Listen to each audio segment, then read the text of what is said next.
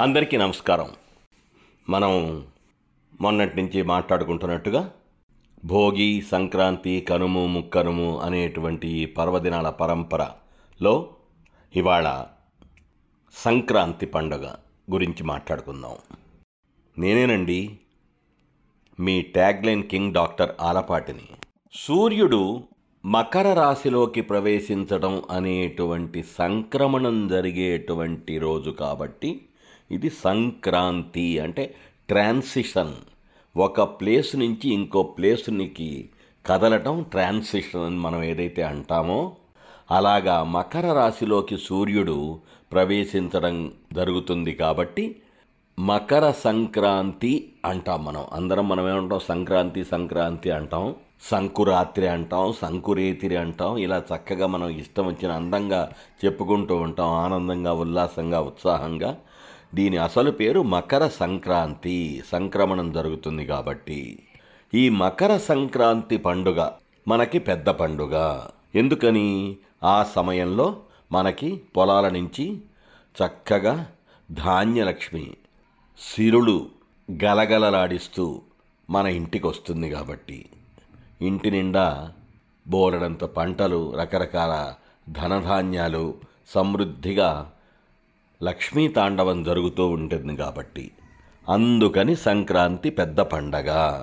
మనకు అనేక రకాల పండగలున్నా ప్రతి పండగ వెనక ఒక ప్రాశస్త్యం ఒక ప్రాముఖ్యం ఒక ఆంతర్యం ఒక అంతరార్థం ఒక పరమార్థం ఉన్నా ఈ సంక్రాంతి పండగని పెద్ద పండగ అంటే ఎందుకంటే మనది వ్యవసాయ ప్రధానమైనటువంటి దేశం కాబట్టి భారతదేశం ప్రిడామినెంట్లీ అగ్రికల్చరల్ కంట్రీ కాబట్టి మనకి ముఖ్యంగా పంటలు వచ్చినప్పుడు పంటల చేతికి అంది వచ్చినప్పుడు రైతన్నలందరూ రైతన్నలతో పాటు తతిమ వాళ్ళందరూ కూడా ఆనందంగా ఉండగలుగుతారు కాబట్టి ఆ సందర్భంలో చేసుకునేటువంటి ఈ కార్యక్రమమే మకర సంక్రాంతి పాటింపు.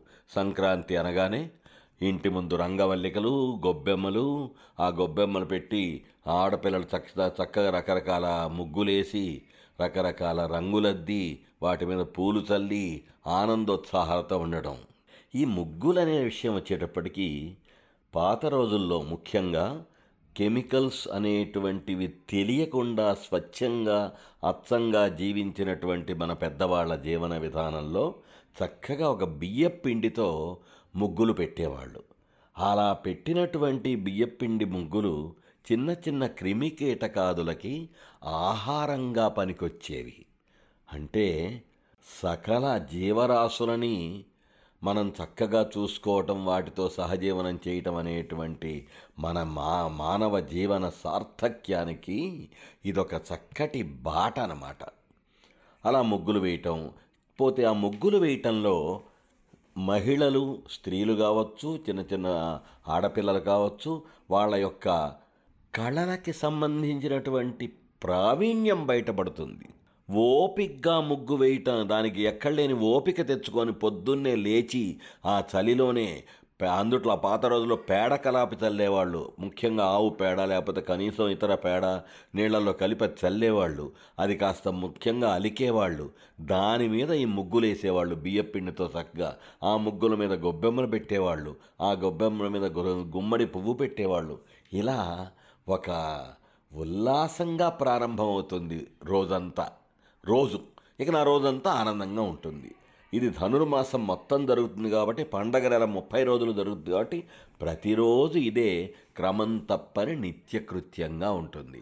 సంక్రాంతి అనగానే అందరూ కొత్త బట్టలు వేసుకోవటం సరదాగా ఉండటం ఇదంతా కాకుండా కొత్త అల్లుడు కూతురుతో పాటు అల్లుడు రావటం అత్తగారింటికి ఆ అల్లుడికి రకరకాల వంటలు ఏంటి వా వార్పులు ఏంటి రకరకాలు చేసి పెట్టడం ఏంటి మర్యాదలు చేయటం ఏంటి అలా సందడిగా ఉంటుంది.